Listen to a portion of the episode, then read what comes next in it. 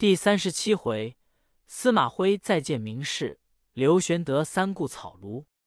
却说徐庶攒城赴许昌，曹操知徐庶已到，遂命荀彧、程昱等一班谋士往迎之。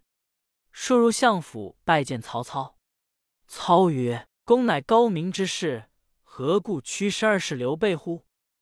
庶曰：“某又逃难，流落江湖，偶至新野，遂与玄德交厚。老母在此，幸蒙慈念，不甚愧感。”操曰：“公今至此，正可晨昏侍奉令堂，无亦得听亲会矣。”数拜谢而出，即往见其母，泣拜于堂下。母大惊曰：“汝何故至此？”数曰：“近于新野侍刘豫州，因得母书，故星夜至此。”徐母勃然大怒，拍案骂曰：汝子飘荡江湖数年，吾以为汝学业有进，何其反不如初也！汝既读书，须知忠孝不能两全，岂不识曹操欺君罔上之贼？刘玄德人亦不于四海，况又汉室之胄，汝既视之，得其主矣。今凭一纸伪书，更不详查，遂弃名投案，自取恶名，真愚夫也！吾有何面目与汝相见？汝玷辱祖宗，空生于天地间耳！骂得徐庶拜伏于地，不敢仰视。母自转入屏风后去了。少顷，家人出报曰：“老夫人自缢于梁间。”徐庶慌入旧时，母气已绝。后人有徐母赞曰：“贤哉徐母，流芳千古。”守节无亏，余家有补，教子多方，处身自苦，气若秋山，溢出肺腑。赞美豫州，毁处魏武，不畏鼎祸，不惧刀斧，唯恐后嗣玷辱先祖。福建同流，断机堪武，生得其名，死得其所。贤哉徐母，流芳千古。徐律见母已死，哭绝于地。良久方苏。曹操使人赍礼吊问，又亲往祭奠。徐庶葬母就于许昌之南园，居丧守墓。凡曹操所赐，数据不受。时操欲商议南征，荀彧谏曰：“天寒未可用兵，孤待春暖，方可长驱大进。”操从之，乃引漳河之水作一池，名玄武池。于内教练水军，准备南征。却说玄德正安排礼物，欲往隆中谒诸葛亮，忽人报门外有一先生，峨冠博带，道貌非常，特来相探。玄德曰：“此莫非即孔明否？”遂整衣出迎，视之，乃司马徽也。玄德大喜，请入后堂高坐，拜问曰。备自别先言，因军务孔总有事拜访，今得光降，大为仰慕之思。徽曰：“闻徐元直在此，特来一会。”玄德曰：“竟因曹操求其母，四母遣人持书，唤回许昌去矣。”徽曰：“此中曹操之计矣。吾素闻徐母最贤，虽为操所求，必不肯持书召其子。”此书必诈也。原直不去，其母尚存；今若去，母必死矣。玄德惊问其故，徽曰：“徐母高义，必修见其子也。”玄德曰：“元直临行，见南阳诸葛亮，其人若何？”徽笑曰：“元直欲去，自去变了，何又惹他出来呕心血也？”玄德曰：“先生何出此言？”徽曰：“孔明与柏林崔州平、颍川石广元、汝南孟公威与徐元直四人为密友。此四人务于精纯，唯孔明独观其大略，常报西长营，而指四人曰：‘公等事尽，可至刺史、郡守。’众问孔明之志若何，孔明淡笑而不答。每常自比管仲、乐毅，其才不可量也。”玄德曰：“何颍川之多贤乎？”徽曰：“昔有阴魁善观天文，常为群星聚于隐分，其地必多贤士。”时云长在侧曰：“某闻管仲、乐毅乃春秋战国名人，功盖寰宇。孔明自比此二人，吾乃太过。”挥笑曰：“以吾观之，不当彼此二人。我欲另以二人出之。”云长问：“那二人？”徽曰：“可比新州八百年之姜子牙，望汉四百年之张子房也。”众皆愕然，麾下皆相辞欲行。玄德留之不住。挥出门，仰天大笑曰：“卧龙虽得其主，不得其时，惜哉！”言罢，飘然而去。玄德叹曰：“真隐居闲士也。”次日，玄德同关张并从人等来隆中，遥望山畔数人和锄耕于田间。而作歌曰：“苍天如圆盖，陆地似棋局。世人黑白分，往来争荣辱。荣者自安安，辱者定碌碌。南阳有隐居，高眠卧不足。”玄德闻歌，勒马唤农夫问曰：“此歌何人所作？”答曰：“乃卧龙先生所作也。”玄德曰：“卧龙先生住何处？”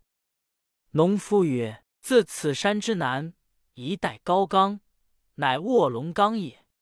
冈前书林内茅庐中，即诸葛先生高卧之地。玄德谢之，策马前行。不数里，遥望卧龙冈，果然清景异常。后人有古风一篇，单道卧龙居处。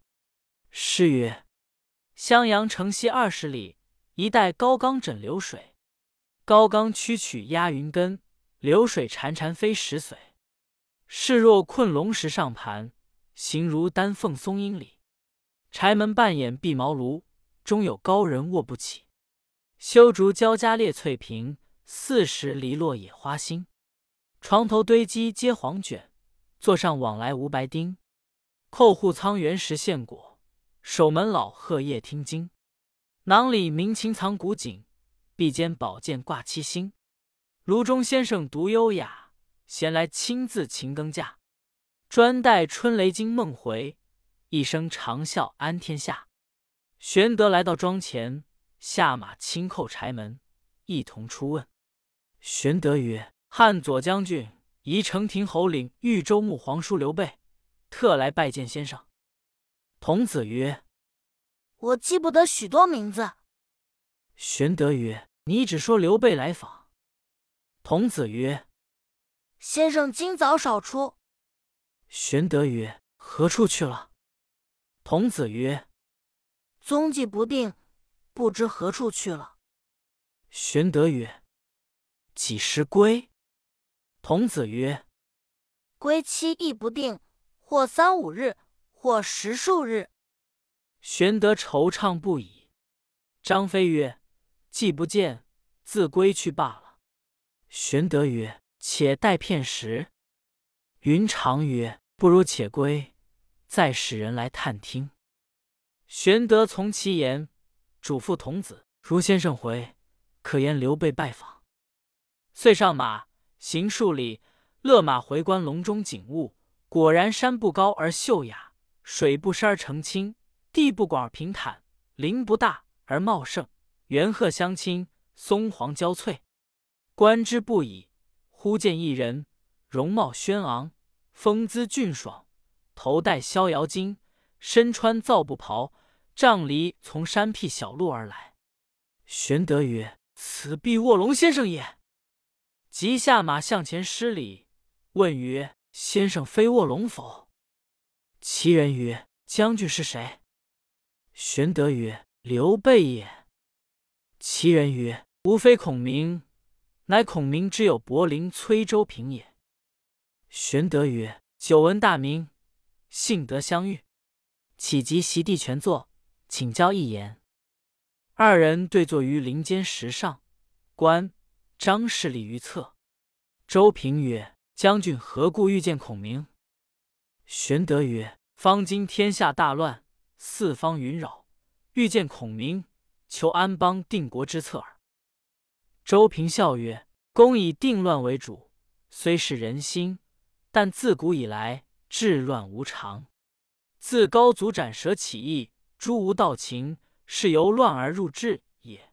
至哀平之时二百年，太平日久，王莽篡逆，又由治而入乱。”光武中兴，重整基业，复由乱而入治，至今二百年，民安已久，故干戈又复四起。此正由治入乱之时，未可促定也。将军欲使孔明斡旋天地，补缀乾坤，恐不易为，徒费心力耳。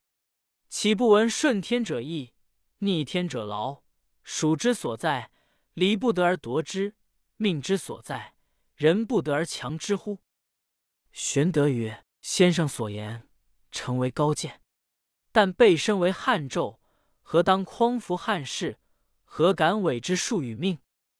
周平曰：“山野之夫，不足与论天下事。事成明问，故妄言之。”玄德曰：“蒙先生见教，但不知孔明往何处去了。”周平曰：“吾意欲访之。”正不知其何往。玄德曰：“请先生同至必县，若何？”周平曰：“余性颇乐闲散，无意功名久矣，容他日再见。”言讫，长揖而去。玄德与关张上马而行。张飞曰：“孔明又访不着，却欲此府如闲谈许久。”玄德曰。此亦隐者之言也。三人回至新野，过了数日，玄德使人探听孔明，回报曰：“卧龙先生已回矣。”玄德便叫备马。张飞曰：“梁义村夫何必哥哥自去？可使人换来便了。”玄德叱曰：“汝岂不闻孟子云：‘欲见贤而不以其道，犹豫其入而避之门也’？”孔明当世大贤，岂可召乎？遂上马再往访孔明。关张翼乘马相随。时值隆冬，天气严寒，彤云密布。行无数里，忽然朔风凛凛，瑞雪霏霏，山如玉簇，林似银装。张飞曰：“天寒地冻，尚不用兵，岂远见无义之人乎？”不如回心也以避风雪。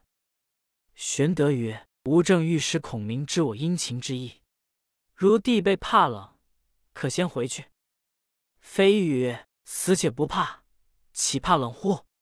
但恐哥哥空劳神思。”玄德曰：“勿多言，只相随同去。”将近茅庐，忽闻路傍酒店中有人作歌。玄德立马听之，其歌曰：壮士功名尚未成，呜呼！酒不遇阳春。君不见东海者，叟辞金针。后车遂与文王亲，八百诸侯不期会。白鱼入舟射孟津，牧野一战血流楚。阴阳伟列关武臣。又不见高阳酒徒起草中，长急忙荡龙准公。高谭王霸金人耳，辍喜言作清音风。东夏齐城七十二。天下无人能继宗，二人功绩尚如此，至今谁肯论英雄？歇罢，又有一人击桌而歌，其歌曰：“吾黄鹂见青环海，创业垂击四百载。环陵继业火得衰，奸臣贼子吊顶戴。青蛇飞下欲作棒，又见妖红翔玉堂。群盗四方如蚁聚，奸雄百倍皆阴阳。无柴长啸空拍手。”闷来村店饮村酒，独善其身尽日安，何须千古名不朽？二人歌罢，抚掌大笑。玄德曰：“卧龙骑在此间乎？”遂下马入殿，见二人平桌对饮，上手者白面长须，下手者青旗古帽。玄德一而问曰：“二公谁是卧龙先生？”长须者曰：“公何人？”欲寻卧龙何干？玄德曰：“某乃刘备也，欲访先生，求济世安民之术。”长须者曰：“我等非卧龙，皆卧龙之友也。吾乃颍川石广元，此位是汝南孟公威。”玄德喜曰：“备久闻二公大名，幸得邂逅。今有随行马匹在此，敢请二公同往卧龙庄上一谈。”广元曰：“吾等皆山野慵懒之徒，不省治国安民之事，不劳下问。”明公请自上马，寻访卧龙。玄德乃辞二人上马头卧龙冈来，到庄前下马，叩门问童子曰：“先生今日在庄否？”童子曰：“现在堂上读书。”玄德大喜，遂跟童子而入。